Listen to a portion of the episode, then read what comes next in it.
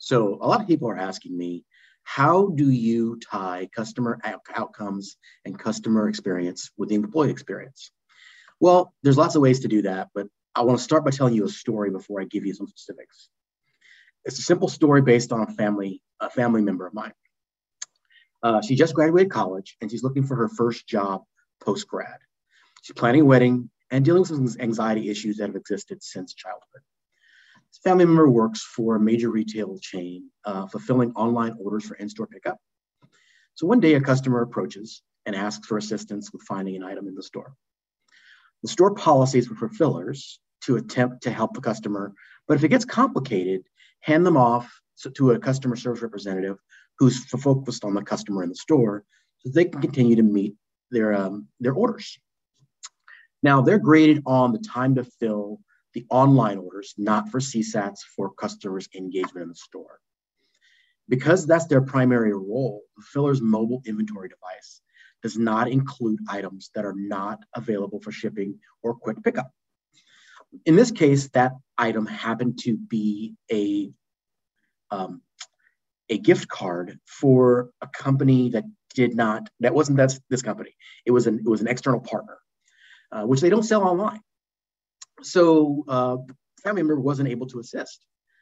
Situation grew more and more heated because both customer and employee were frustrated that the tech couldn't solve the problem.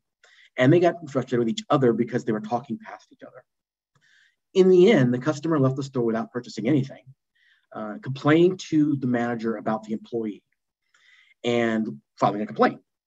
The employee felt let down by the company and the leadership because of the poor technology, the negative interaction with the customer based on expectations placed on them, which the customer wasn't aware of, and the fact that the manager didn't really understand and have any empathy towards the employee's situation. Now, how is this all a technology issue and a customer experience issue? Well, I'm going to get into that right now. In the workplace, the nature of the workplace and employee well-being is changing. The pandemic and the response to it has led for a need to find better ways to address employee well-being, whether on-site or in a remote setting. Obviously, the story I told you was an on-site setting, but it still applies. Traditionally, employers, depending on the agency organization or the business, have relied on physical interactions, verbal and nonverbal cues to kind of take the pulse of the workforce, but even those things have limits. As I told you in the store, the manager had an interaction with the employee, but it still didn't help to resolve the situation positively.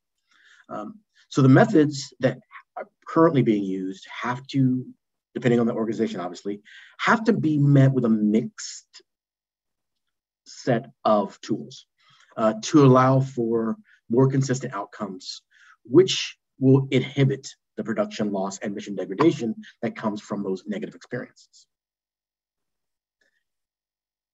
In looking at ways to improve well-being and address the issues that undermine it, four common areas for engagement tend to appear in the current thinking. The first of these is employee care and support. Companies need to use technology to ensure the employee is supported and cared for, both the left and right of an issue or a negative interaction.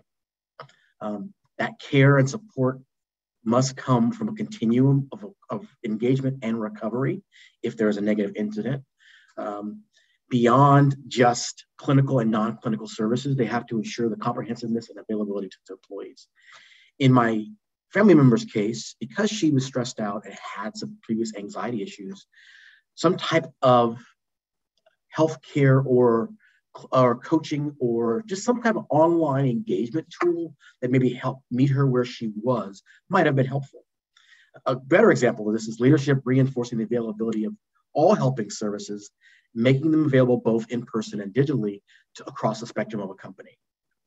An example of this would be a coaching or psychology platform that is on your employee portal or on your mobile device. The second line of effort is climate and culture. I personally think that climate and culture happens to be the most important of the conversations we're having right now. Creating an environment that fosters respect for others and further reduces incidents before they arise is the key. Healthy culture has proven to be one of the leading retention tools that employers have in their toolkit. Voice of employee surveys, frequent leadership podcasts, media blasts on company sites, mobile devices. It's a good way to engage consistently and effectively and can demonstrate leadership commitment to culture. The third way is prevention.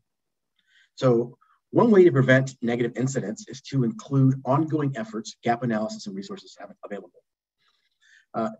Engaging the workforce on how to solve problems and resolve those issues can be a game changer, and tech can help there.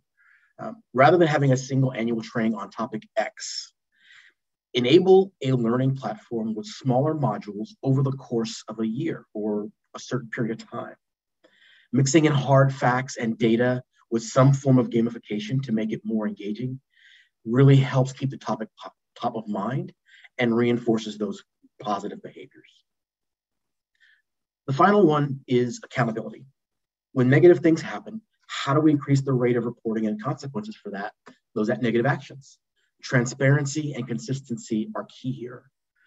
Proper case management include reporting, tracking, robust data for senior leader analysis has to be a part of the system. And that's a great place for tech to shine. You know, getting rid of the inaccurate case files and using secure software solutions that maintain records and attaches it is imperative. Fewer surprises lead to better outcomes. Now, how does accountability go back to my family example?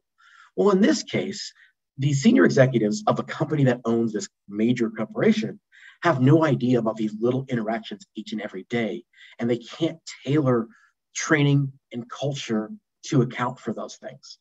From an accountability perspective, hey, how many negative incidents has this person had? Has this customer had multiple negative interactions since she filed a complaint? All of those things help decrease the ambiguity around a complex problem. So, and why does this all matter? So customer outcomes are tied to employee experiences. Let's just bottom line say that up front. Workforce resiliency ties to improved outcomes for everybody.